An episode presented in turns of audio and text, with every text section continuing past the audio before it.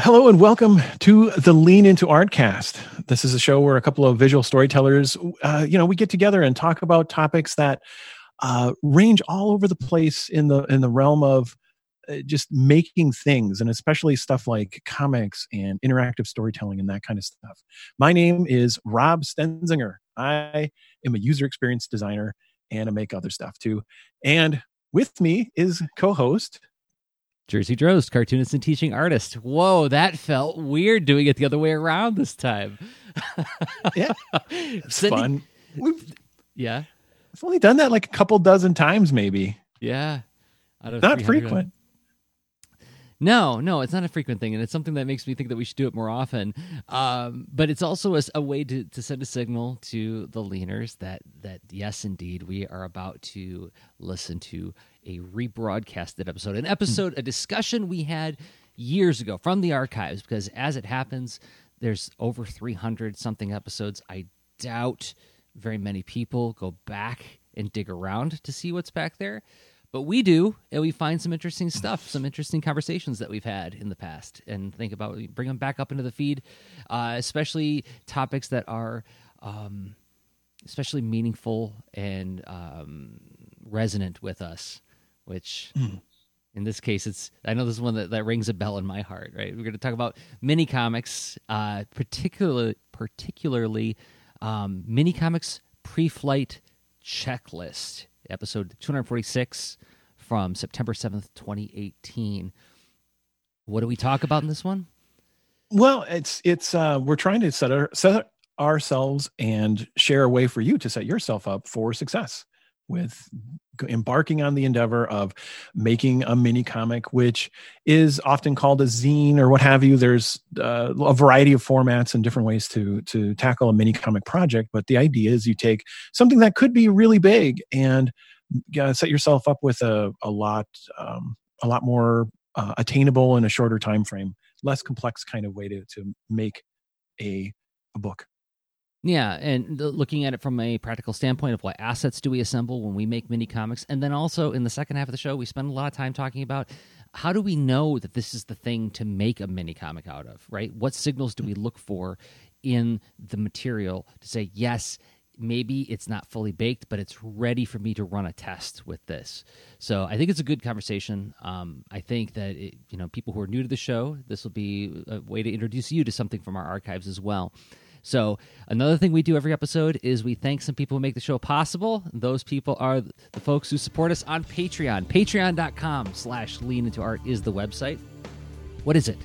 It's a way for you to give us a monthly upvote. If you believe in me and Rob and you believe in the work that we do, you can support us for as little as a dollar a month and you can cancel anytime. So you can do a one month donation, check out all the behind the scenes stuff, and then, you know, come back another time. Uh, or you could do it on an ongoing basis like these five people who we want to thank right now. Stephen Stonebush, thank you, Stephen, for supporting us and believing in what we do. And Chris Watkins, thank you, Chris. It means a lot to us. And Rachel Ross. Oh, Rachel, longtime supporter of the show. You can find Rachel on Twitter at NYC Terrace, T E R I S and Spencer Hallam. Thank you, Spencer. It means a lot to us. And finally, Catherine Sugru. You can find on Twitter at Cat Sugru, S O O G R O O. You can join them all at patreon.com slash lean into art, where you will find all the shows we make, as well as the extra leans, the shows we record only for people who support us on Patreon. Those posts become an open mic thread where you can talk about whatever you want with fellow leaners, safe space. And it also gets you access to the Lean Into Art Discord. There's three private channels that are only for people who support us on Patreon. So once again, patreon.com slash lean into art. It means a lot to us that you support us there and help make the show more sustainable. It really does. Thank you so much. Okay. Are you ready to do it? You want to do it? I'm ready. Yeah. Let's go there.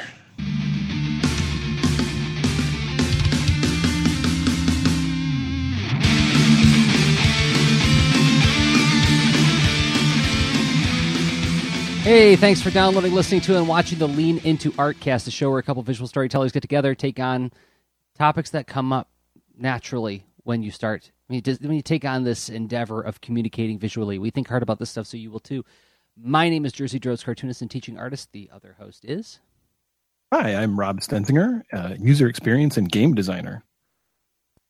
Hey, Rob. You know, good to see you again. Hey, Jersey. User good experience. Just you know, I I'm going to try to be more uh, fastidious or uh, conscientious about this. Uh, every once in a while, somebody is new to the show and they hear the term user experience designer. What does that mean in a nutshell? Let's see. So, user experience designer uh, takes into account that sort of the like how are people affected by the things that we make and how might we make them in a way that we bring about desired outcomes both for ourselves the makers and then the you know those that are um, you know using engaging consuming uh, and and that it can be let's see uh, like all areas of design you're using constraints and context and making choices to try to find a, a good fit between available materials and and and um, what you're putting into the world and and how it gets used and stuff. And the user experience aspect of it um, has a lot of different potential focuses um, because some UX folks are are thinking about uh, okay, all these goals did some research and have informed a design, and now I I present like a blueprint or sort of wireframes or like a flow. Um, you know sort of planning things out you know more strategically or what have you uh, all the way down to some ux folks um, build screens and whatnot. Some have nothing to do with ui and you're they're thinking more about um, like a business as a whole. And um, are you well what's the experience of your business? And ux being omnidirectional both the people that are within your business and those that are you know served by it. Um, so yeah it's a lot of ways where you can uh, channel research and insight into ideas that can be tested when you put them in into the world you make things for people and you test the things that you make for the people and that's kind of like directly ties into our topic not user experience per se but some of the principles that you use in that are mm. what we use in this business of making these little things called mini comics um, which we talk about a lot in the show. Why? Because I love them. I love them to death, and I think that they are a fabulous way to get your feet wet making something. They're a fabulous way to prove to yourself that you can ship something because you know you do like an eight-page mini comic uh, like this, you can do it in a week, you know, with spare time, and that is a short enough period of time that you know it's not a huge commitment. What? But a week? Wait, you're showing Pickles and Taft and going like, ah, it's you know, this is Pickles, a week. No, Pickles and Taft was um, like it, it was. I want to say six weeks of just doing it in spare time. So it was like uh, okay, but but, but okay. this, so one this was, if you put more time. This was it. literally a week. I did this one. Boulder, the very first Boulder and Fleet story I did in one week, uh, just to nice. see if I could do it. Um, back in like the 90s when I was first first starting out, I did a mini comic series called The Black Hole Equation. And there is I think the second issue that I did, which was 8 pages, I did it in an afternoon. I mean, I did I drew the whole 8-page story, you know, I don't remember how many hours it was, but it was done in a day. So mm. Also and, uh yeah. Chud with a Dream. We got to bring Chud that with, up again. It's been Chud with a Dream, uh, which you know, I can I can find it real quick. Well, uh, that yeah. one is um, that one, I think I did it in an hour, hour and a half. I think hour and a half. Okay, so the, these are a lot of um, tight time frames that um, different extremes, but um, I mean, an hour is pretty pretty approachable, or a day. Before before anybody gets excited, let me let me pull up the Chud with a Dream because if you're watching on video, it ain't super fancy right? This was d- drawn very sketchy. This is like I would almost call this a thumbnail, right? And I think oh each, sure oh there are multiple panels on some pages, but there's a lot of full page spreads. Three mm-hmm. panels. Mm-hmm. You're the worst ever. you can't fire me. It's probably more like you can't fire me. I quit. Then you don't get unemployment. Gah. Gah. But see, his parents are trying to convince him to go home. You're just a chud after all. And then maybe the answers wow. at the library. Uses the free internet to find Craigslist listing for a job opening for a monster, and he becomes a movie monster at the end. Um, but that leads to the other part of this is that we talked about experimentation, and another reason I love them so much is that it is a way to test drive ideas in a very safe way. It's not a huge investment. That Chud with a Dream, if I decided that, wow, that was really good, I didn't decide that, but if I decided that was really good, uh, I could do a more refined version of it later on or expand upon it, which is what happened with Boulder and Fleet. That was like a test drive, test drive idea that I put out into the world, got feedback on it, and revised and revamped and, and, and built upon the ideas that were in this one week long experiment. Now, mm. last week we did an episode called Setting Projects Up for Whittling, where we talked about how to uh, frame our projects and sort of um, set up workflows for our projects so that we can check in with little tiny bits here and there um, in order to slowly accumulate some effort and uh, hopefully eventually have something that you can ship. Uh, in in the, the discussion, I sort of floated around this idea of like, oh, I might do something for Inktober this year, where I just like try to quickly write uh, an eight page thumbnail and then divide that up over the course of the 30 days of Inktober. So maybe it's 30 panels spread over eight pages. So I'm making a panel a day um, in order to set that project up for whittling, which led mm-hmm. me to thinking about, well, now I got to write a mini comic. And that got me thinking, well, what are the things I think about? Well, how do I know when uh, an experiment is ready to go from hypothesis stage to testing stage? So then it can become a theory, right? Yeah. So. So uh, okay, and and then, I mean, hence inspiration for this episode, right? And, and so with that, I mean, are we ready just to like dive into? uh talking about it? Let me hit the music. Sure. Let's go on the ground. Let's go on the ground. Wait, I hit the wrong music. I want this music.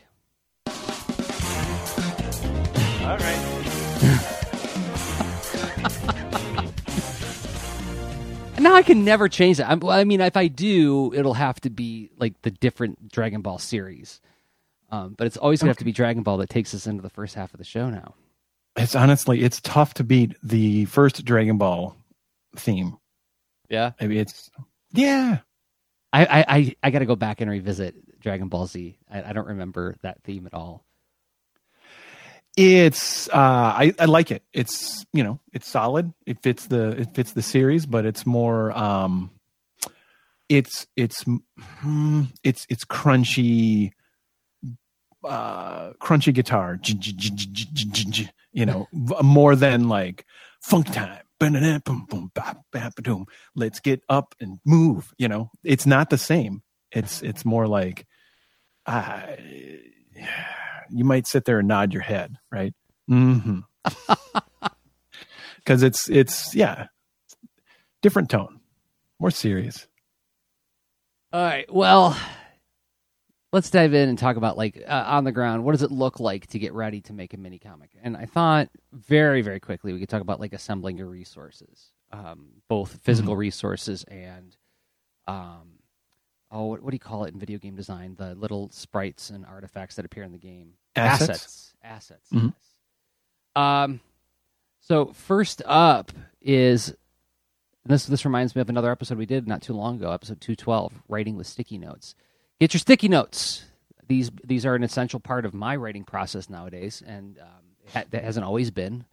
But um, but it, it's a you know you draw something this small on the size of like a post-it note or a sticky note. You don't have mm-hmm. time or the space to really work on fancy rendering and show off your drawing skills. You are just thinking about you know, getting the visual beats of your story worked out. You don't even have room for dialogue, right? So it's like this is a great way to just focus on what what is the essential squint test version of the page. Um, and are you always working at a full page when you're doing a post-it? Do you sometimes zoom in? Sometimes I do. Yes, yes. Sometimes hmm. I, I, if I, a moment really stands out. Comics panels come in two varieties for me when I'm thumbnailing. There is a very hazy looking through a fog version where it's like, I think it'd be a pose kind of like this, but I'm not sure. And then there's moments that are absolutely crystallized where I see it in my head. I see the pose. I even have the turn of phrase like instantly that comes to mind. And maybe I don't have the before or after, but I have that moment that, that hangs in my head. And I, I know just how I would draw it. And so that I'll, you know, I'll sketch it out like pretty, like a fairly a little bit more detail, uh, and I'll give it its own sticky note sometimes. But I would say ninety percent of the time I'm working at the, the full page on a sticky note. Mm-hmm. Um, the next resource is something that I'm going to share in the show notes for everybody to use if they want. Now, um, let me get my thumbnail. Um, whenever I move from sticky note to second round, second draft of thumbnails, so okay, so here's here's actually uh, the new comic I'm working on right now with Dan Michigan. Secret. This is this is a, a scoop, an exclusive. So there's there's the sticky note version of a page, right? Mm-hmm. Mm-hmm. Can't even see dialogue. See, so it's yeah. You you have um it's a little bit of balloon spotting along with uh like what framing, but like at the at the really abstract level of of detail, right? Mm-hmm. Um, yeah, sketchy. Um, it's it's not stick figures. There's like a lot of shape there. Um, can tell it's there's there's it's so funny. It's like how it's um, it's it, it's like your style, but the ultra minimalist version. Ultra minimalist. They don't even draw the faces. And then from there, I go to my second draft, and this is what becomes my proper script that I work from. And it is, as you can see, uh, a letter size sheet of paper just turned sideways. Mm. And I actually print it. You can probably, if you look closely, there is a blue line frame of the aspect ratio of the page that I'll be working on, shrunk down to this size. And mm. I do my second round of sketches on that. Now, that said, I actually have a PDF that I'm going to link to in the show notes of that. This is the mini comic aspect ratio. So, this is the same aspect ratio as my Boulder and Fleet mini comics, Pickles and Taft. The, the mini comic that is roughly one quarter the size of a letter size sheet of paper. And you can print this out double sided on your inkjet printer, um, and then you will have a non photo blue live area to work within. It's just it's just a nice handy way to like, speed up the process of working on your script. Well, I mean, you, it sets you up to be directionally accurate. Having that uh, uh, incorrect aspect ratio could be uh, quite a pain to deal with later. It's like you're you're almost injecting a bug or problem in your uh, in your layout and your process by by not trying to consider the aspect ratio. So why not just bring it in? And I mean, the, Robert Clemens Jr. is in the chat and is being cheeky and saying like mini comic script. What mini comic script? Yes, that is part of the fun of mini comics too, is that you can just completely improvise them. But in the case of this this thinking exercise, what I try to do is, just as Rob was describing with the PDF template, uh, I try to set myself up for success as much as possible, so that I can just I can focus on as few difficult decision making processes as possible if I set up the page at the wrong aspect ratio and then import it into Clip Studio Paint or print it out in non-photo blue and start inking it up, um, I don't want to have to adjust the art too much. Right? I want those thumbnails when I do them at that stage to be as ready to go as possible. Um, this is all about like making this process super expedient. And then it comes to like what, what drawing supplies you're you going to use? Like I just said, are you going to use like Clip Studio Paint? Are you going to use like a uh, you know your phone or get it to print it out on print out the thumbnails on Bristol board and or use a light box, uh, pencils and pens, clipboard. For me, whatever way I do it, I try to keep it as mobile as possible because this is something I do on the side.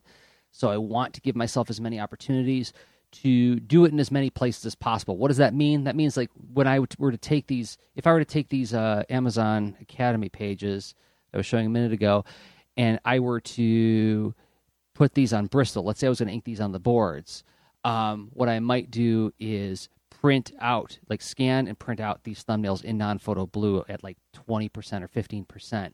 And then, but I'd print them out at eight and a half by 11, not 10 by 15, like I used to do in the old days. Something that can fit in my shoulder bag. Um, so that I can refine the pencils if I'm sitting and waiting in the car for something or if I'm at the grocery store, or if I'm any place that I'm where I have a few minutes to to, to whittle, to hearken to last week's episode, right?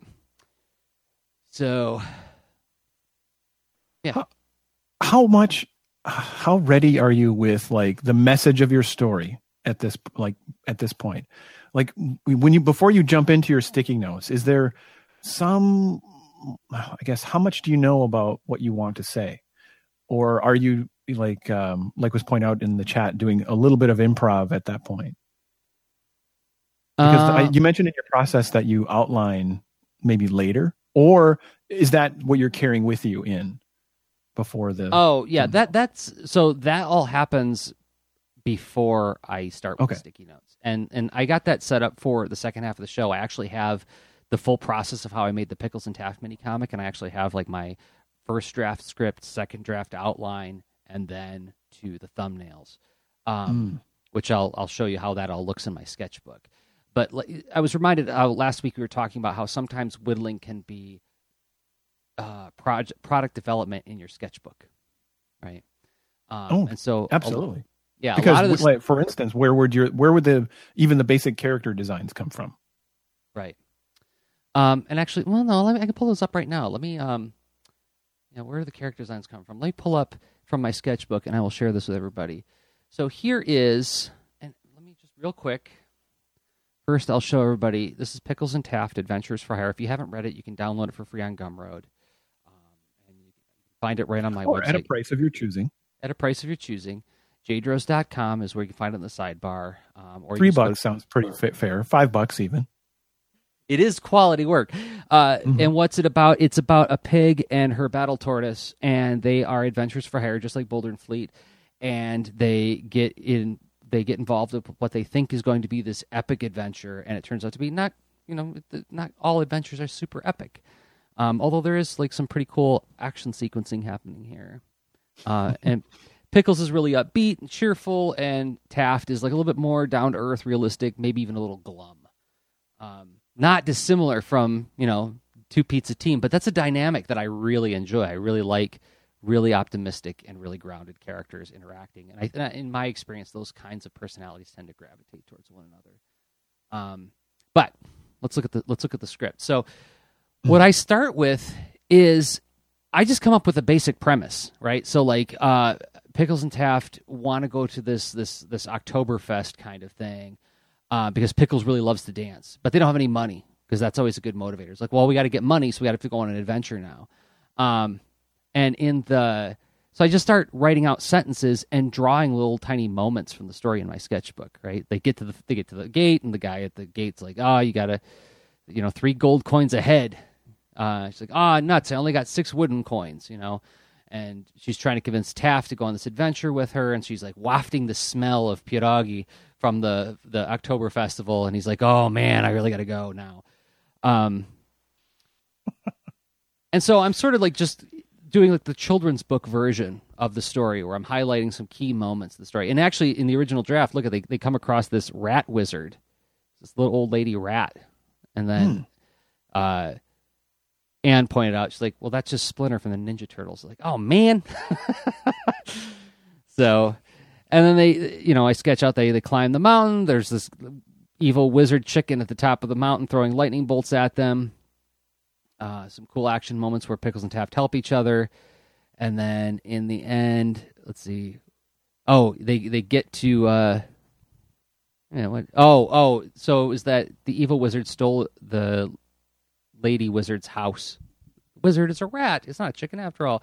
But then after you know, I thinking about it a little bit more, I started doing a little bit of sketching of like, well, what would a chicken wizard look like? Like, what if I did like the sorceress from He Man, but as an old lady chicken? Um, and what would an evil chicken wizard look like? And so I start doodling a little bit in the sketchbook.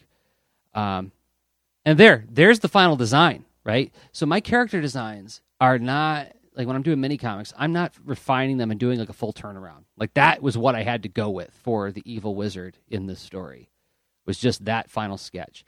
And once I've got like a look, like okay, chicken wizards kind of makes sense to me, and I think I've got a decent arc here with some character moments. I know not all these are going to make it in, but I've got the the through line of the story. Then I sit down and I do. Here is the final outline: page one, two, three, four, five, six, seven, and eight. And I try to figure out what's one key action that happens on each page because a mini comics page doesn't offer you a ton of real estate. You know, you can comfortably fit about four panels on there. Um, especially if you want to do like a lot of action stuff. And so, you know, page one, intro of Duo walking in the mountains on their way to Oc- Oktoberfest. Pickles needs to dance. And we look at page one of the comic. That's literally what happens there. They're walking in the mountains, and Pickles is like, I want to go because I want to dance. Mm. Um, page two, they come across old chicken lady. She has unfinished business with the dark sorcerer at the top of Sutherland Peak. Are you willing to aid me in an epic battle? We're adventurers, not battlers. Uh, they climb the mountain. Pickles is excited about having her first epic battle. Lightning strikes. They fall. They fall. Pickles saves them. Dark sorcerer. Dark sorcerer ominously. What does that say? Warns from top of mountain. Stay away. More lightning. Page five. Pickles dances around the lightning. This is where we get to get more of her dancing. Chicken Lady uses her magic to, to deflect bolts to help Taft. And page six, they charge up the mountain. Chicken Lady stand says, "Stand back." Epic stare down, uh, aka or a la Wild West Dragon Ball Z. Pickles is stoked.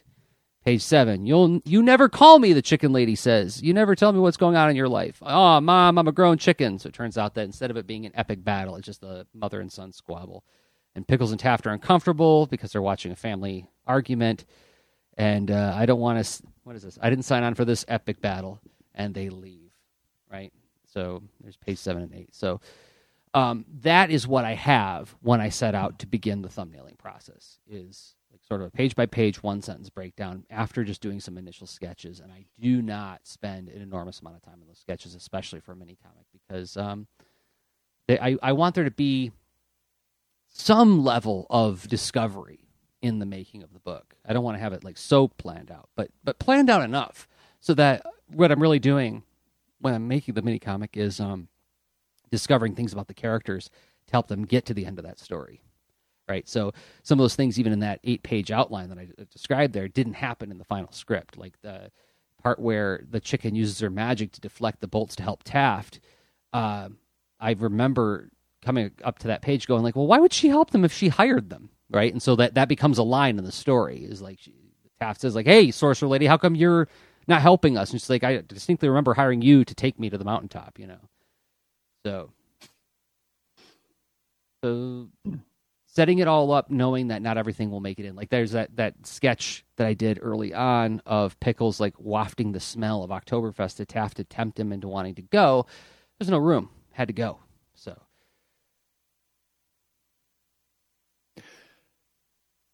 That's um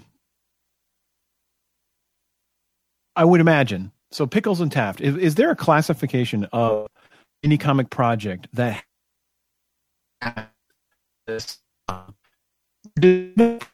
was different and like how would you describe that difference between like chud with a dream versus pickles and taft uh pickles they seem like two different yeah. they have different natures yeah uh chud with a dream is pure experimentation um the closest thing i have to a, a thing that i shipped that was all pure experimentation was a mini comic i did called fish don't have teeth which was uh, it started out with the simple premise of what did Fleet do for a living before she met Boulder? And I thought, well, maybe she was a, a manager for a tag team of wrestling fishes, which I had the sketches of the fish warrior guys in my sketchbook, but I didn't know anything about them.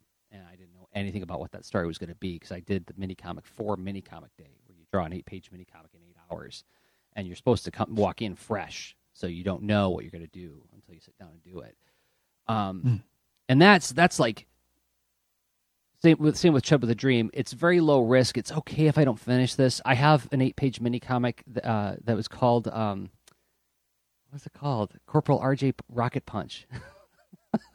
and it, it I never finished it. I started it for mini comic day like five years ago. And when I got to the pencil stage, I finished the pencil. Like I, I'm really not crazy about this, so I didn't feel bad about just going whoop, throw it over my shoulder, and it's actually in a drawer behind me. Um, Whereas with Pickles and Taft, I'm setting myself up with the explicit intent to ship something.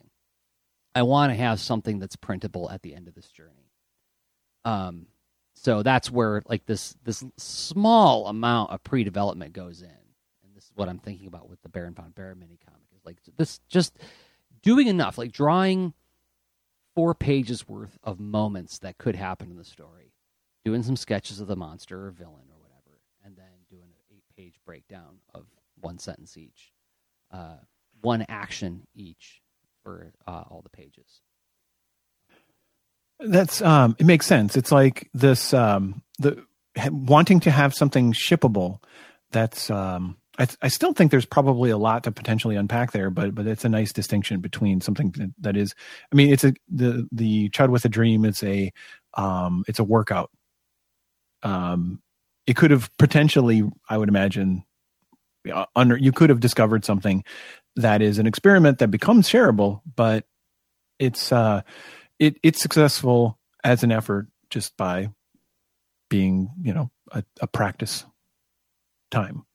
Uh, yeah. But then, but yeah, something shippable, and yeah, that's uh, and it's interesting how you you have uh, pared down like a whole life cycle for a project that because like a big project would go through similar stages, right?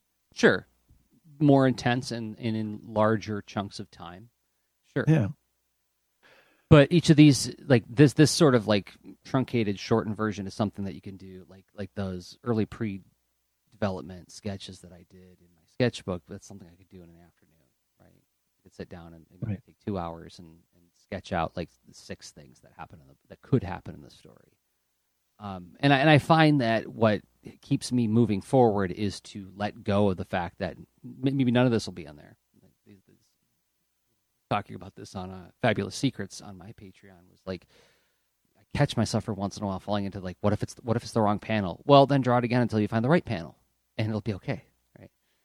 Um, mm. so letting go of of it and not trying to commit to anything until you um have got some reasonable character sketches and like maybe 10 or 20 moments figured out and then try to like organize them into an eight page sequence um, I find that's helpful for me anyway.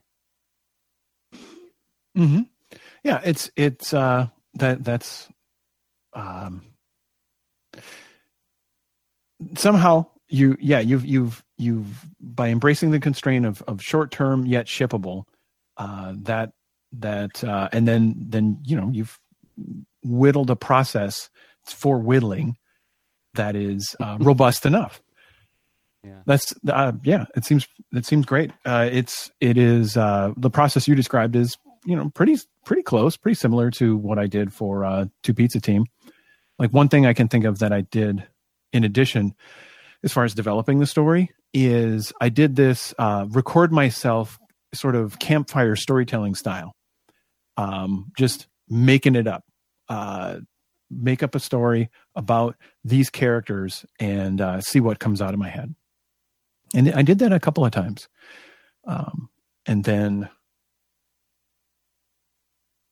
yeah, and and I went through some probably a little bit longer, but but also but but still informal process as far as discovering what do these two even look like and what does their world look like. So I spent more time with um, the sketching and whatnot, and I accumulated lots and lots of effort, um, potential uh, conflicts and uh, antagonists, uh, whatnot, and then and then just gosh, I went through so many iterations as far as what they might end up looking like. Um, but I, I had uh, so a similar desire for a shippable product, and it it's an experiment. Like two pizza team, no trash talk is an experiment as a as a product to see well, I don't know, what do people connect with in this in this whole thing. That that's that's, that's a good story. That's a good framework that you're setting up for us to think about this. Is yes, once again, like those early ones, like the Chud with the Dream, Fish Don't Have Teeth. Those are workouts. These are experiments where it's like, yes, Pickles and Taft was meant to be shippable. I still don't know if my hypothesis is true that a cute pig and a battle tortoise who are best friends is a good idea that would connect with people, right? I don't know right. if that's true until I run the experiment of drawing an eight page story about it and then sharing it with people, right? So I'm sorry. And so you were doing the same thing with the Two Pizza Team experiment. Yeah, very much so. Yeah, and uh, like one one little um, sort of toolkit thing that I thought was a little bit different was that um, like recording myself trying to you know tell the story of what this comic is and or a, just improv a couple of scenes in a uh, just five minutes, ten minutes, capture a little audio snippet. Yeah, Inter- that's an interesting approach to doing it, like to riff live with yourself that way. Um, because I do find that, like, you know, they talk about writers' rooms and being around other creative mm-hmm. people and doing yes anding with each other uh, tends to net some pretty interesting results. Um, but a lot of the stuff that we, we wind up when we do this kind of work, we tend to do a lot of it alone. Um, And so, do you share those recordings with anybody, or you just like review them yourself? Because you share I the review sketches. them myself. Yeah, I mean, pretty similar to um, like. So I may develop in public with sharing a sketch now and then, and see what kind of likes or reactions or comments I get. But then uh, with those little recordings, I haven't shared them publicly yet. I might be might be a fine idea. Well, but, I don't mean uh, necessarily sharing in public. I mean like just sharing with people you trust. Because I know you shared early drafts oh. of Two Pizza Team with uh, Kate and with the kids, and then later on with me to get mm-hmm. feedback. And I know when I was the sketches I was showing earlier of the you know the story ideas for Pickles and Taft, I, I mentioned that Anne gave me feedback on that Rat Wizard very early on because I would share those little pieces as I went to say, hey, what are you reacting to here? You know. Um, mm. Yeah, and that's a good point. Um, I think I might try that. So so far I haven't, but I guess yeah, I might I might share one of those uh, one of those ideas. You know, if it's a small snippet, not going to take up too much time of uh, of of someone who I would love to get their reactions to, or or maybe some yes ands. Um, you know, that could be a pretty fun experiment. Good exercise. Uh, but so far, I, I would just get value out of just re-listening to it and reacting to myself, and you know, hearing gaps in logic or um, just opportunities to just well, oh, I meandered a bit there, but this little this little element of um, just trying to do a simple task that gets really complicated. I want to I want to use that. Mm. I'm looking up that helped me then outline. Gotcha. Yeah, yeah. Uh, because uh, actually, some some of the folks in the chat, uh, Robert Clemens Jr. again is is chiming in about like sometimes it's just it's just fun to go, just start running with an idea, and sometimes you put structure in later. Um, mm-hmm. Yes, and that, I was I was trying to find um, some some of my that black black hole equation mini comic that I did ages ago, way back in nineteen ninety five. Um, oh, goodness gracious. Is it right here? Let's see if I can pull it up. Uh, no, never mind. i will have to put it in the show notes. Because, like, the, the, the one that I did in an afternoon where I just started running and I just drew for, I don't know, four or five hours and then I had a mini comic. it started with the premise of I want to draw a spaceship blowing up. I mean, that's really where that began, right? It's like start mm-hmm. with something that would just be fun for you to draw and try to build structure around a fun idea and just and have fun with it. Yes. Um, but other times, some projects you want to. When we say experimental, there's a difference between experimenting and playing. Sometimes, right? Experimenting is testing a hypothesis. What's your hypothesis? I think a story about two pizzas who are best friends and get into fights with garbage is an interesting and viable idea for building story and potentially other things out of it, right?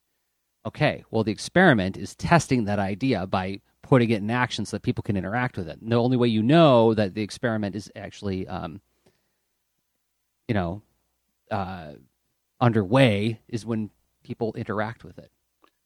Right? Absolutely, yeah. I mean, it's not a full cycle of uh, of creative effort if if you're just um, uh, only riffing with yourself and uh, you get data. I mean, the whole idea of an experiment in the scientific method is getting observable evidence and uh, of some natural phenomenon. So something is exists, and you put it in a in a in a you know you put it out in the world. And You see how it goes. How does it perform?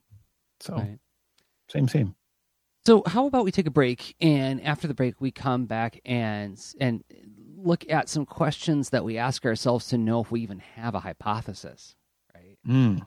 Um, it's all well and good to have some kind of ideas smattered around and swooshed into a sketchbook, but how do you even come up with a hypothesis to build the ideas off of to, to create the experiment? Did I say? Did I, did I explain what we're doing next? I think I did. you did. How do we get to that hypothesis? How do you? And it's like you could have a question or, or a belief that you're like, ah, this is a testable idea, but is it the right one? Yeah. And, and how, how do I even know that it's at the point where I can start testing it? Right. Is it even like a fully formed idea mm-hmm. yet? So We're going to do that in about a minute and 30 seconds. Before we get there, we have to thank some people who make this show possible. And those people happen to be the folks who support us on Patreon. Yes, patreon.com slash lean into art is the website. Patreon.com slash lean into art. It should be easy enough to remember if you downloaded the show, right? Lean into art is the name of the show. Patreon is the name of the service. What's the service? It's a way for you to give us a monthly upvote. You can say, like, I believe in Rob, I believe in Jerzy, I believe in the stuff they make. I'm going to chip in a dollar a month to help make the show more sustainable. And we want to thank five people for doing exactly that. First up, Myrjam. Myrjam, thank you so much for leaving us. You can find Myrjam on Twitter at M Y R J A M V D V. Uh, Myrjam is up to some comic stuff on Twitter you can check out there. Uh, also, Esprit Devra. You can find Esprit at We Are LA Tech on Twitter. Thank you, Esprit. Also, Angela Mitchell. Thank you, Angela. You can find Angela on Twitter at Angie Makes Stuff. All of these will be listed in the show notes, by the way, at patreon.com slash art. So you can connect with these people and follow up with them because if they get enough out of this show that they decide to support it, then you probably have things to talk about with them too. They probably are doing some interesting things with visual storytelling. Also, Shawnee Redfearn. Thank you, Shawnee. You can find Shawnee on Twitter at Shawnee Redfearn. And finally, Kelly Ishikawa. You can find Kelly on Twitter at Kelly of Ishikawa. You can join them at patreon.com slash lean into art, where you'll find all the shows we make, including the extra leans, the shows we record only for people who support us on Patreon. It's Rob and me riffing live about a variety of topics and, uh, coming to some kind of conclusion in 18 minutes or so patreon.com slash art. Thanks to everybody who have been supporting us there. It means a lot. It really means a lot. Thank you. All right. Time for some more transition music as we go 10,000 feet up. Yep. Time to dig deep into the files of Teletran 3. Find out how we know it's a hypothesis. Uh, what? the mo- the music. I, am affected a lot by music, so I'm just like, hmm. There's a very, uh, there's a groove, moody, moody groove. Shadow Wingtronics is in the chat. You know what that's from. You know what that's from. You can tell us all. Um, all right. So yeah, how do we know we have a, a strong hypothesis, and um, and is there uh, so is there a set of questions that we can go about uh, taking a look at what we've amassed so far where we where we can decide if we're ready? Um, there's the title of this this episode right? It's a pre-flight checklist for mini comics yeah and the, the way I, phrase, I, I, phrased that specifically because i was thinking about this in the last week is like okay if i am going to go through with this little experiment that i wanted to do in october uh, how do I know if I'm ready? And I noted that there's certain things I look for in my own project. So this is not so much of a a checklist that will ensure success with every project. Remember, we called them experiments. Experiments also another reason I like that word is there's no guarantee of success. Right? Experimentation is its own reward. It, it it's not something where you're you know guaranteed results. Um, you're guaranteed knowledge well, and insight by structuring it well or well enough, um, you're guaranteeing uh, learning is the return on on your effort yep. versus um, you know avalanche of cash. right. So this is these are some of the things that I think about, and I share them only as a way to, you know, invite the inquiry of like, what's your checklist? What are things that you look for to know that your stories are ripe? Uh, so perhaps you can create your own checklist um, or borrow some from mine, borrow some from Rob's. Um, but for me, uh, an important part of it, of any project that I do, is character voice and character interaction. And can I use this? Can I express the story as much as possible through character action and character voice, right? And so, one of the first questions I ask myself is Do these people have something to argue about? do these people have uh, differences of worldview, outlook, opinion that can express themselves in the plot? In other words, um, if I put these two characters in front of challenge or goal, how will they react to that thing differently? Or if they react to it the same, what's the different inflection on what they want from it? So, for instance, example of Boulder and Fleet is uh, person in trouble down the road. Boulder's going to say, "Oh, there's somebody that needs my help." Fleet's going to say, "Oh, there's somebody who probably will hire us to help them." Right? Very different points of view, but they're motivated to do the same thing. Right? So that's why the, their partnership works. But if you really break it down, their motivation is very d- different. Um, I did a story uh, called "Mining for Trouble" on BoulderandFleet.com a couple years ago, and um, I remember it occurring to me pretty early on in the writing process that the the mineral gals, the villains of the story, um, I could find fun ways to express their inner lives in dialogue exchanges where you have the the main or the the self appointed leader of the team is this green rock gal named Sapphire, and uh, her sort of second in command is this uh, brownish purple rock girl named Rube, and Sapphire keeps she does classic projection technique where if anybody disagrees with her she says you're not in it to help the team. You like you're not committed to this thing. You're not committed to like this this group effort. We're trying to create glory together and whatever. Um you're only thinking about yourself right but in truth the reason she's so angry is because she wants this team to be famous so that she can be famous it's all about her and all of her motivations come from her so i tried to seed that in the dialogue as much as possible so thinking about what do the characters have that they could totally disagree on, and how can that disagreement reveal something about the character's inner motivation. So, like I run this experiment, this this uh, activity in my classes all the time. It's like trying to give characters something to argue about, and sometimes kids will find things like, well, this guy hates peanut butter, this guy loves peanut butter. I'm like, okay, that's something. Can mm. that be? And here's the second question: Can that disagreement reveal itself in the plot of your story? Can your character can this disagreement these two characters have reveal itself when they're both confronted with some pivotal point in the plot of the story, right? Um, so another way I think about it is like, can are these characters baked to the point where I know how this person would say, "Let's go over there," as only that character would say it.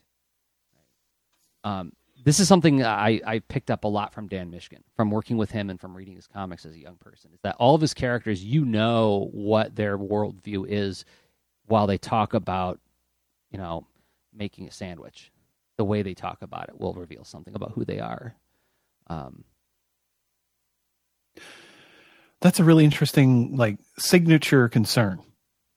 As so and I, I, assume that that came into your storytelling like your your checklist at, at some point. Mm-hmm. um, yeah. like there there um so so once you become aware of it and so this is this probably is something for all of your stories not just mini comics i imagine. It's something i try to be very alert to in any project i'm working on and it's something that when even when i team up with other people it's like i that conversation will happen while we're working on the story. And even on the the Amazon comic I'm doing with Dan Mishkin right now, it's really fun because we both really really sweat that stuff. And so when one of us catches the other on it, like we'll be talking through an idea and I'll be like, "Oh, and they could say this." And Dan says, "Or they could say this." And he like changes two words. I'm like, "Oh, that's so much better. That's so much better because it tells us so much more about that person," you know. Um, and like he's he, we, we've literally been sitting in the same room together and like he stood up goes ding ding ding ding ding and points at me excitedly because we we nailed like just the right and it's something really dumb. It's like uh, there's a line where a character says you are your mother's daughter and i'm like and we both did it like ding ding ding ding. So good. Um but uh yeah it's something that that's one of my personal fascinations with comic storytelling um is that dialogue. I used to think uh that dialogue in comics was, oh, you just read it aloud, and if it sounds natural, then it's good. Uh, in recent years, I've I've come to believe that it's more like poetry, and it's more it has a different kind of rhythm to it, and has it has a different function. It the words Brian Fies said this when he did a talk at, at the Ann Arbor District Library. Brian Fies, who uh, did the award winning book uh, comic Mom's Cancer uh, he said that like it's kind of like pop music where it's like if you take the lo- the dialogue and the art apart just like if you take the, the poetry of pop music and the music of pop music apart they're both not that great but when you put them together they're really good you know? So uh, it's like the dialogue in comics is is kind of like cartoon like if you could cartoon words. That's kind of how I, I think about it now. Just like how a cartoon clarifies and simplifies a form to communicate something about its inner life the words you choose do the same thing. And I haven't thought about it enough to where I could write a book about it yet, but it's something that I feel in my gut when I'm when I'm writing stories. Um, and so that's one of my big checklists, my checkpoints to look for that.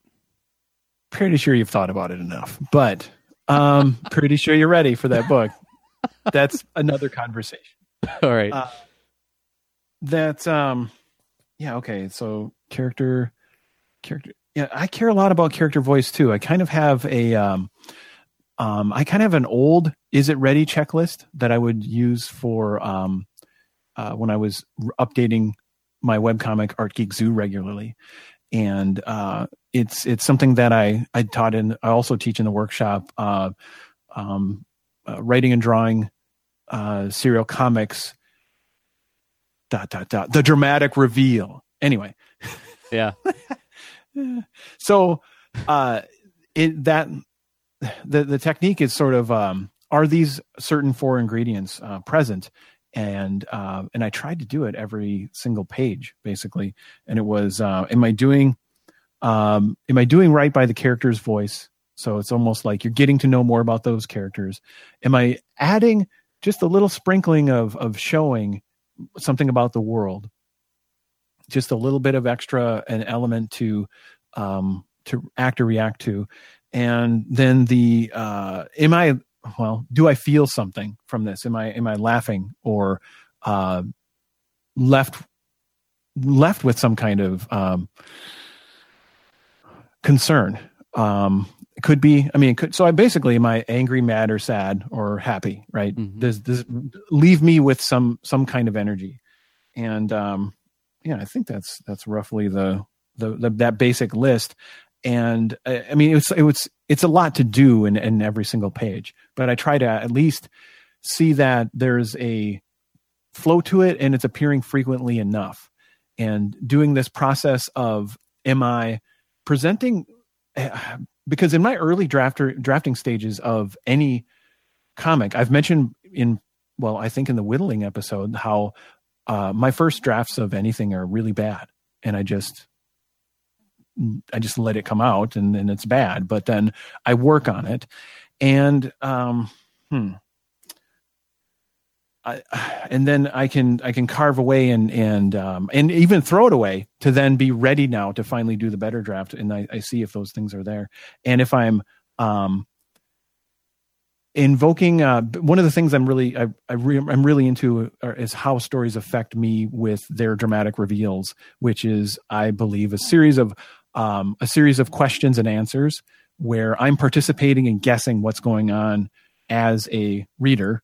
And so I try to make sure I'm providing an experience that that allows and, encourages that. And it's not just open questions and then create a big confusing pile of ambiguity. Uh, it's important to answer as well. So panel to panel, page to page, um, and maybe story beat to story beat. And right. and I try to think, am I doing that? And that gives um, it feels like some like it feels like a story to me when I do that. Yeah. Uh, well, that that is that is part of the essence of telling a story is answering questions. Right? Um, but yes, you don't want to leave.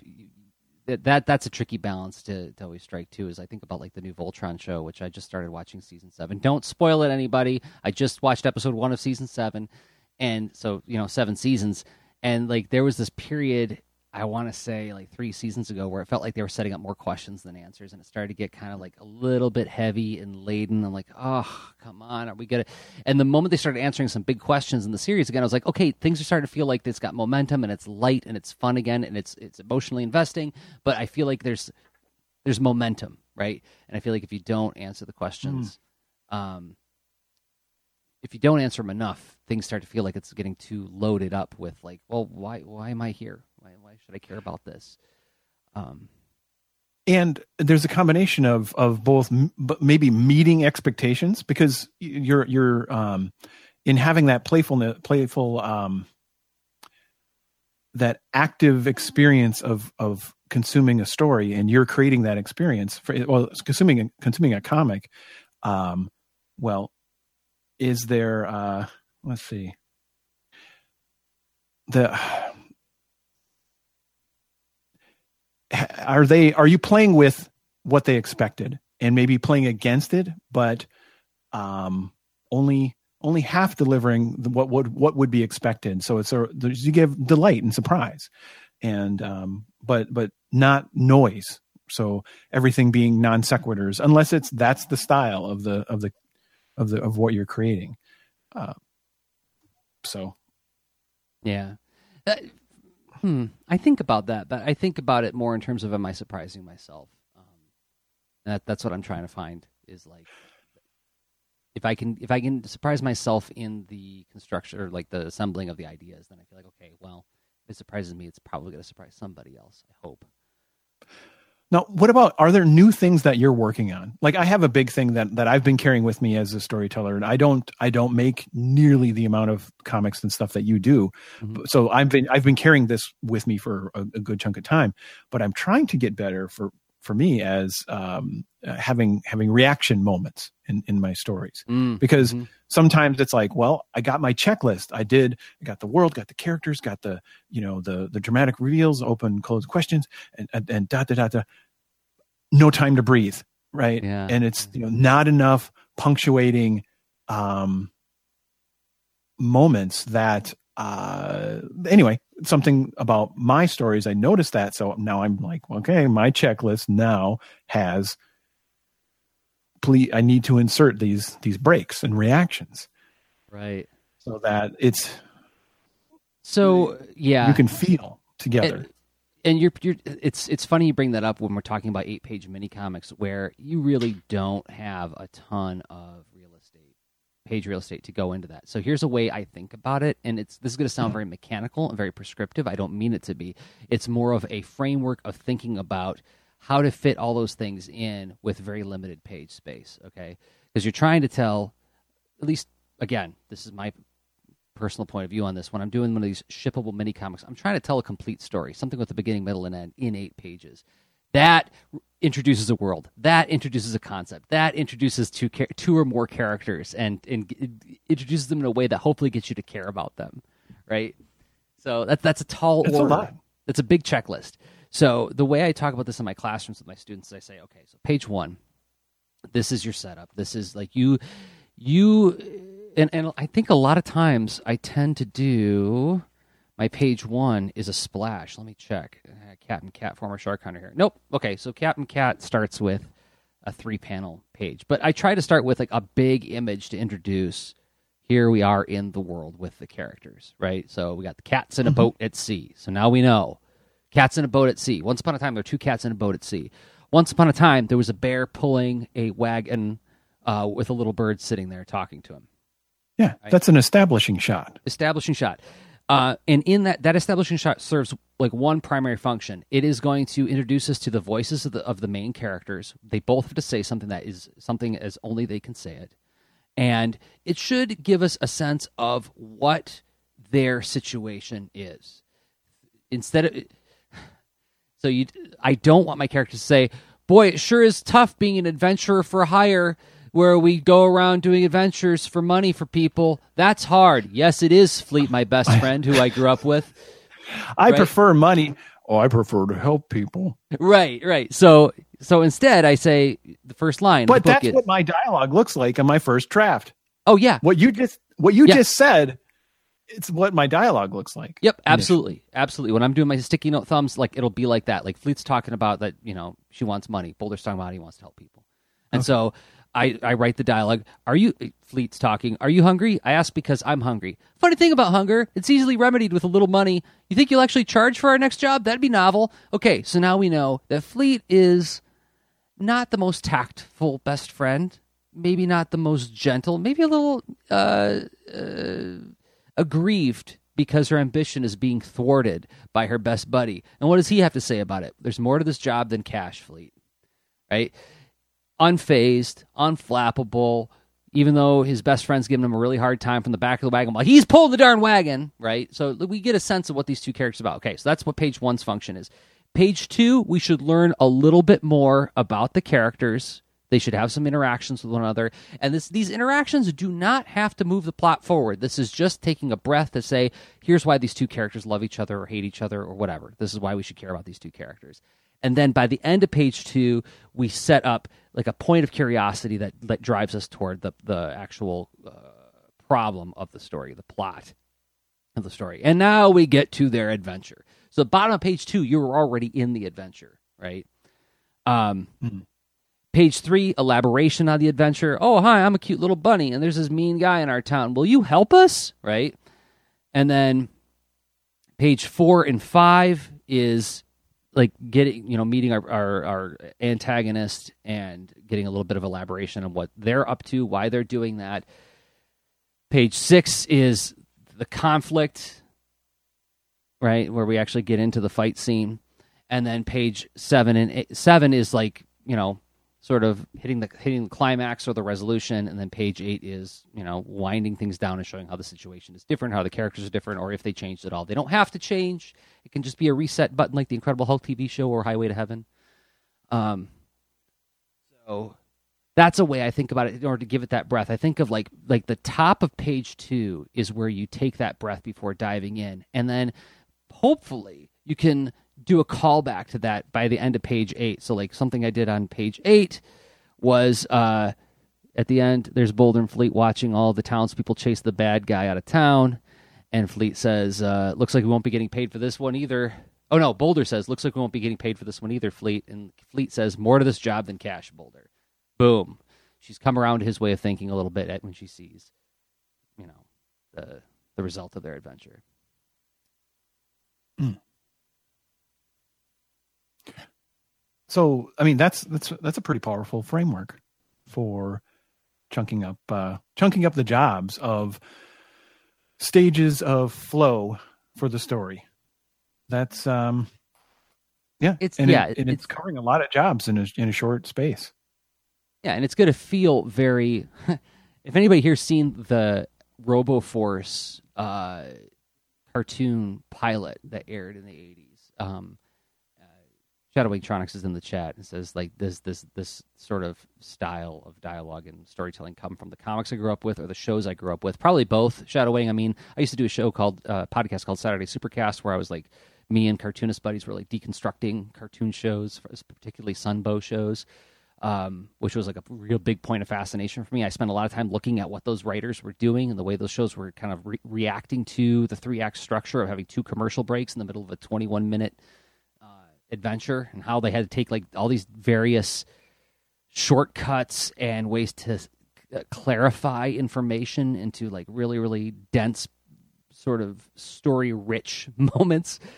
Um but also the comics I grew up on that I really enjoyed did the same thing. But um but the the RoboForce uh cartoon which you can find on YouTube is a great example of that where if like if you're familiar with like Sunbow shows of the 80s like they were very very con- condensed RoboForce was 21 minutes and it was trying to introduce the whole concept of the of what was going to be the series in 21 minutes and it is it's relentless in its pacing it just bam bam bam bam bam it just like hits all of those just like I was talking about in the mini comic so um this isn't going to be for everybody. Like if you look at Pranas Naujokaitis' mini comics, and I highly recommend you do. I love his mini comics We'll link to them in the show notes as well.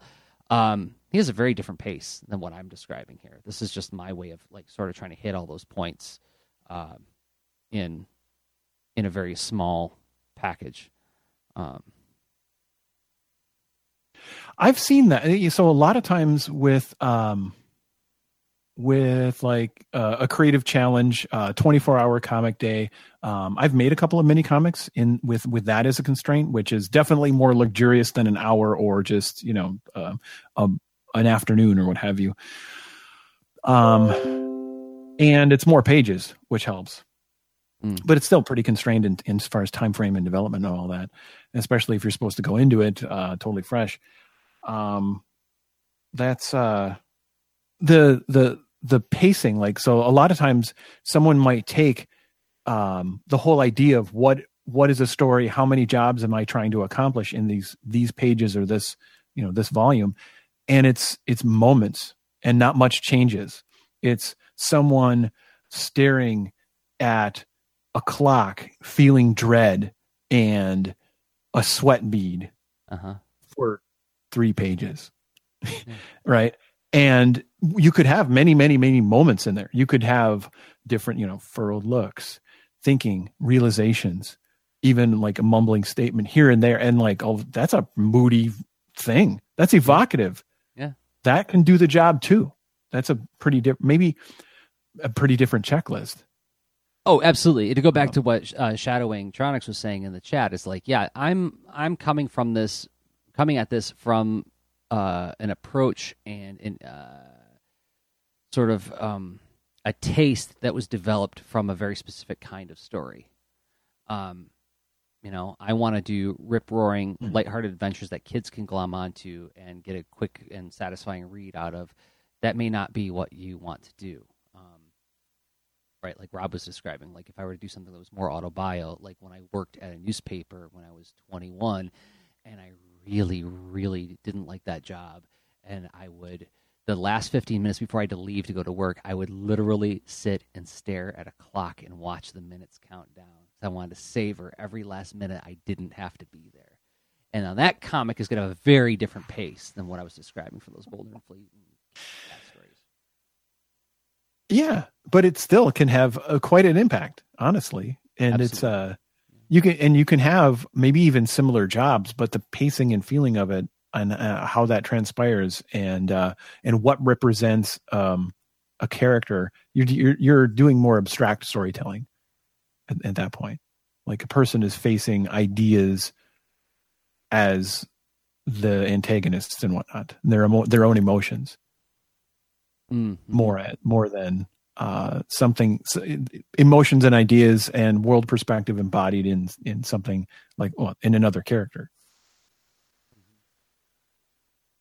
Uh, I feel like we're coming up to being almost at the point where we can say we made a podcast. Um, mm-hmm. But we got to do final thought. And uh, one of the one of the nice things about having a live stream as we record the show is that the leaners can chime in while we're talking about this stuff. And it, I'm going to read Nate Marcel's question and ask you if you think that there might be some meat in there for final thought. Um, Nate showed up and said, where are the best places to share mini comics? I have made some, but unless I had a ton of them, maybe I would feel weird about showing them at a con or something. You guys seem to have a venue just by your podcast, teaching, etc. But do they do they even have to be a hard copy? Is it the same? Uh, well, let me see if I can scroll down. Is it the same for a mini comic on the web, PDF, etc.? Is it wrong to feel like I want to share them? Comics are so much work. I have found that if I don't have a great audience, the payoff is not great to do them. You know, it's weird. I don't think there's anything. Well, maybe we should save for final thought. What do you think? Uh, yeah. yeah. I, I, was going to jump yeah. in and start answering him. and that there's some good there's some good stuff there to explore. All right. As final thought in a minute. Okay. So at least Nate, you should stick around. but um Everybody else, I hope you'll stick around because we're going to thank a few more people who make this show possible, and those people happen to be us. We make comics, we make mini comics, we make graphic novels, we make games, uh, we lead workshops, and we w- want to take this opportunity to share a few of the things that we make in the hopes that you will in- interact with them. And the thing that I make, I introduced myself as a cartoonist and teaching artist, which is to say, a person who makes graphic novels and then teaches people how to make graphic novels for a living. I get paid for this stuff. And the thing that I hope you'll check out right now. Um, is Science Comics Rockets at sciencecomicsrockets.com. What is it? It is a comics documentary about the uh, history and science of rockets as told by the animals who participate in rocket history. Um, it's published by First Second. You can find it in bookstores everywhere. Uh, this Sunday, if you're in the Ann Arbor area, Anne and I are going to be at the Kerrytown Book Festival, where we're going to be doing a panel talking about nonfiction comics and you know why comics are a good medium for nonfiction. Uh, we also just got published to YouTube. You can find it in my um, uh, Twitter feed. Uh, a 20 minute talk that Anne and I did at Nerd Night Ann Arbor on how we made Science Comics rockets. Um, we did a little bit of cheeky digging at this this notion of like one of the questions we get is like how did you survive making a thing together you're married you're supposed to hate each other Okay, well, let's let's let's answer that question, and we did in that talk, which we will also link to in the show notes. sounds like it almost sounds like um like a an alternate universe version of the Newlywed Game. It's like you're the uh, you're the wedded collaborators people game. Where is the strangest place you've made comics together? Um, but um, if you have purchased it, you know, a really cool thing you do, a thing that'd be helpful is giving it a review wherever, like on Goodreads or on Amazon or. Uh, uh, also, I mean, if you have young people in your life, I mean, it's aimed at middle grade, but you know, uh, School Library Journal recently gave it a review and said, you know, this thing is a really great read for adults as well. We tried to write it so that it'd be fun for everybody to read, but it is aimed at middle grade students. So, I mean, if you have somebody that age in your life, this would be you know, holidays are coming, everybody. ScienceComicsRockets.com has links to where you can read an eight page preview and where to purchase it. Rob, you made a game. Hmm. I did. And I also love that book, Science Comics Rockets. It's so awesome. And uh, I didn't make a game about that, though. Uh, the game I made is called This Panda Needs You. And, well, it's a it's a it's a mellow yet fun and mildly challenging game where you are about you're you're you're stacking blocks to match patterns. You're solving puzzles that are that are physical, uh, based on shapes that fall down. They're actually just fine. A panda's walking through this bamboo forest and whatnot, and, you know, and everything's fine. There's a cool little stack of shapes, but cloud comes along, whoosh, knocks everything down, takes off, doesn't apologize or nothing, but you're left here with this panda to help put things back together the way they should be. And it starts off super easy. It's meant for it's meant for honestly, you know, young children. But then as we've tested it and and have tabled and convention convention, uh, been out in the world with it, uh, we find lots of adults like it too because it's really it's mellow. It's a very relaxing game.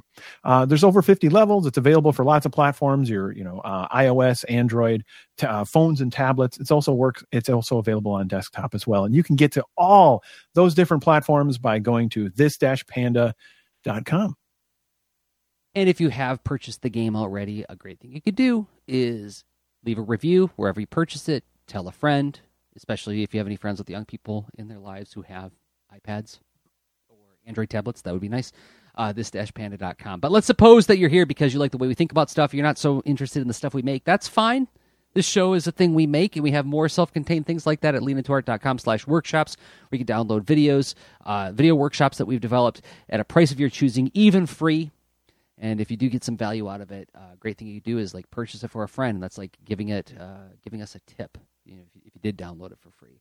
Uh, if you're watching this video on YouTube right now, giving it a thumbs up helps more people find the show. And if you were listening to it after the fact in a podcatcher like Apple Podcasts, leaving a five star review helps more people find the show as well. And we thank everybody who's been doing those things. It means a lot to us. It does. Thank you. All right. Let final thought. Final thought time. You want to you want to kick it off, Rob? Do you have any any uh, reactions? Yeah. So let's see. So Nate Marcel asked. Um, I, I think I mean, described a few different tensions as far as uh, making mini comics. I mean, the amount of effort versus payoff is certainly one one kind of conundrum I'm hearing, and uh, but then I'm so the effort versus payoff conundrum I'm hearing, and also maybe a uh, perception of audience mismatch of sort of maybe I'm I'm at an event and the context of this event isn't as mini comics compatible. I might be mis misinterpreting? What do you think? Um, maybe. I mean, I, I guess uh, if if you if you think about like, so I, I've done my share of. Oh yeah, gosh, there's another one too: hard copy versus electronic. Hard copy, yeah, oh, and I, have got I've got I've got a reaction to that one too. But um, as far as like, do you take them to shows? Now, I personally. I take all my mini comics to shows. Even like Fish Don't Have Teeth, which was an exercise. It was not something where I was like, I mean, I was hoping I'd have a shippable thing, but it was definitely an experimental experiment with leaning much more towards exercise. Um, I still print it up and I take it to shows, and I'll tell you why. Uh, if if there's always a bigger fish, meaning there's always somebody who's done something much more polished and much more professional than you, then that means you're a bigger fish to somebody. And and also, I don't presume that I am the final word on whether or not anything that I did is good. Um, that's really up to an audience to decide as well. Um, and so, and I think we make things because we want to communicate and we want to share most of the time. Most of the time. Sometimes we make things just for us. But a lot of times, I think we want somebody to interact with it. And I had this experiment experience recently with my teen students. So I was closing on my teen class, and the topic of um, when I first started working in comics came up, and I told them that the very first thing I did was a a 22 page comic book that I self published in 1994, and I said it was it was absolutely terrible. You you you don't really need to see it, and they're like, well, now we have to see it. And so it, it, turns out I had copies left, and so I brought them to give to the students as a thank you for your hard work. And you can see, like everybody has to start somewhere. Here's my first effort in this. And a couple of kids like, "This is really good. Like, why are you bashing this? Like, this is like really good." And I'm like, "Oh, that's right. You know, we are so quick to beat ourselves up for our earlier work, but we have no idea. This is why I keep a lot of my stuff in print, is because like it's not up to me if it's if it's uh, you know. Uh, well, the fitness, right? I mean, inherently, yeah. it's uh, yeah. yeah. There, there's a big something missing if if you're not having it in the world so that others can can make that choice. Right. So, um, and yes, it might feel weird at some comic shows to take your personal experimental mini comics. Like I've been to shows where, you know, Captain Cat, former shark hunter, just doesn't fit in. Like this does not meet the expectation of the crowd who's arriving there. The people there are looking for glossy superhero comics with Deadpool and Venom on them. And that's that's fine. It's just it's not the place where this is going to be met with like a lot of curiosity. Um, however, I would say this: Have you looked into any local art fairs? Like there's, um, you know, like in Michigan, there's the Detroit Urban Craft Fair, and there's the Tiny Expo, and these are like small one-day events where people uh, table all sorts of handmade crafts. So you got people who are making, you know, uh, sweaters. You got people who are making furniture. You got people who are making screen prints. And when I go to these things, I find that this comic in particular, this this little you know silly comic about my cats, uh, flies off the table. I can't. I, I I do better in one day at that show than I typically selling mini comics than I do at a traditional comic show selling graphic novels. Um, why? Because the audience is totally different. They're there to discover. They're there to say, what's new? What's different? What's novel? What can I find that's interesting? And if you've got something, this is a good way to test your hypotheses. Is that you've got all these different experiments saying, like, I think this is an interesting idea. I think this is an interesting idea. And if you have like five or six of them lined up, you get really good data. so, like, I find that interestingly enough, I was using Pickles and Taft as an, as an example this time. I find that Pickles and Taft does not perform as well as Captain Cat, former Shark Hunter, at those craft fairs. Um, hmm. So I, I don't have any information as to why. I just have the information on what sold and what people react to when they come to the table. But so that's that's one thing. Um, and the other thing that I would say about whether or not to keep it digital or in print, I I say both. And as a matter of fact, I've got up on the screen my Amazon page, my Amazon author page, and I've got my mini comics on there for sale. Right, you can get them. You can get them at a price you're choosing on Gumroad. But if you're like really into Amazon and the Kindle, Boulder and Fleet's there, Captain Cat's there, Pickles and Taft is there, right? Uh, the Front Rebirth is there, which was published in 2006. Um, wow, is PPV on there too? I'll be darned. You can actually get copies of my 2002 miniseries PPV. Um, oh, cool. So, uh, I, I, my attitude is like put it wherever people can find it. Um, my mini comics have become part of my web comics feed uh, you know, they they're, they're a thank you that I give people when they sign up for my Patreon. Um, I don't think there's anything. Sometimes a business card too, which I took that idea from you. Absolutely, this this is.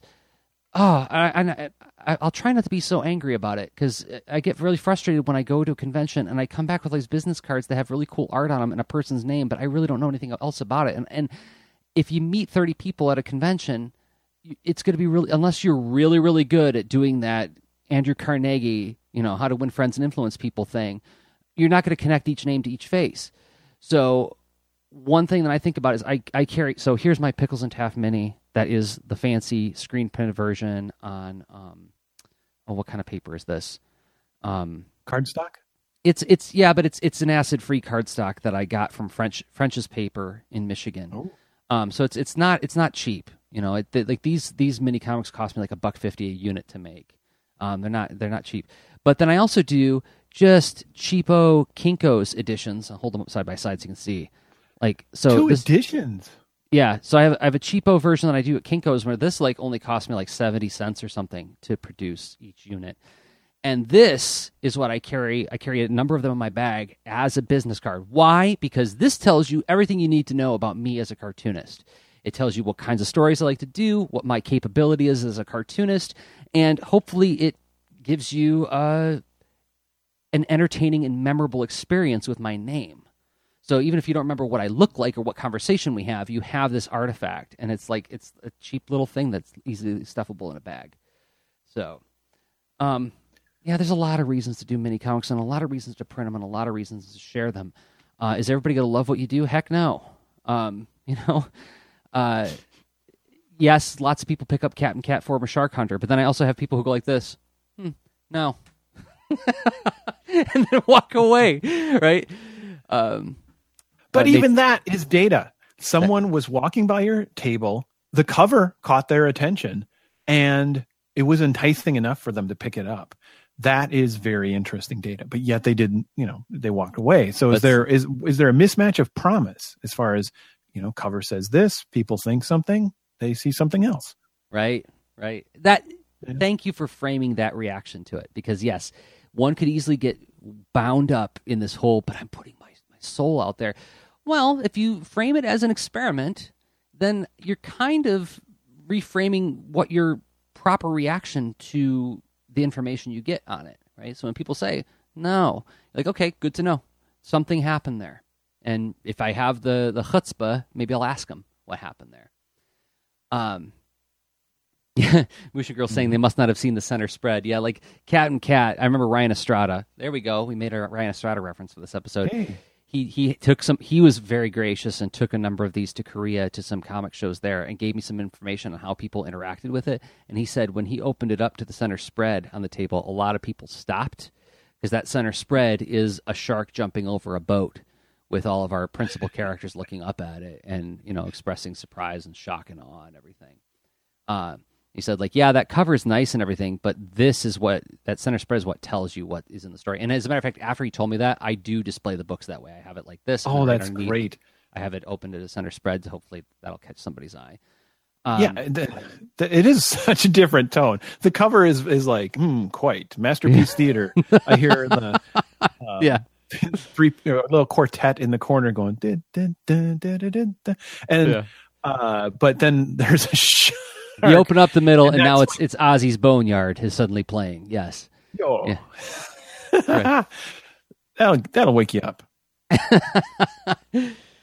so yeah, I mean, what what's the worst that happens if you put it out digitally? Is that people don't download it? Well, you know, I I don't think many people are interacting with my mini comics on Amazon, but they're there. They're there if people want them. On Gumroad if people want them. It's like I just mm-hmm. like leave them wherever people can find them. Um, and once they exist, they can be used through multiple like you can think of it like we use the word experiment or experiments. It can be um, uh, a series of research protocols where there are many experiments with that one device that uh, you can deploy over and over and over because you have it.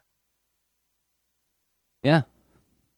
So that's a way to deal with like the third part of the question was the effort versus payoff and i think that's just a matter of like finding the right fit of your um, how much should you put into this project um, for the kind of outcome that you're that you're seeking. And even then trying to shape it toward a small product bias because you're you're doing a mini comic. So if you're spending you know 40 hours on one page eh, it's probably not the um, you're probably you know creating a certain risk of of ever getting the value that you want to get out of this Right, so, right. I, I have I have made constraints. Yeah, I have not made thousands of dollars off my mini comics. I'd have to go and do like a really deep dive into like my tracking that I've done over the years, but I don't think it would amount to thousands of dollars yet. Right? It's it's chump change, but it's enough to justify an afternoon of being at a, a small craft show.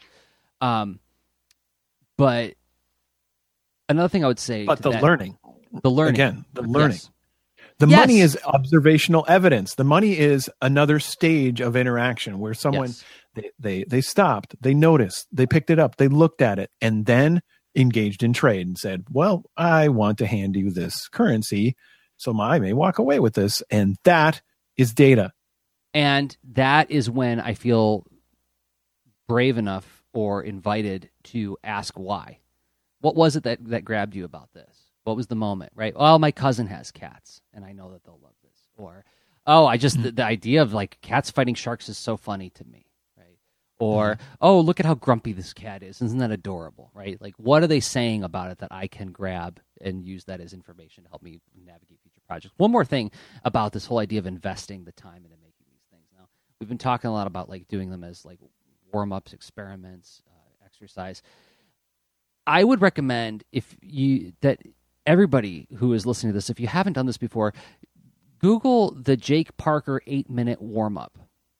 Um, or the eight minute drawing challenge or the eight minute warm up. I've been using this in my classroom for some time now. And what it is is you do you divide a sheet of paper into six squares and you draw the same thing in each square with as much detail as possible. So like you take a picture of like take an image of a thing, and you try to draw that thing exactly the same way in all six. But the first square you have four minutes, the second square you have two minutes, the third square you have one minute, the fourth square you have 30 seconds, then 15 seconds, then five seconds.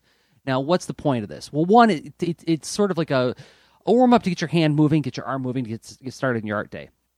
But it also instructs you in what is the essence of the thing that you're cartooning here, because it's going to get simplified. And the other thing you notice is, it, my, I noticed this with my students, is they discover that I thought that my four minute one would be my best one.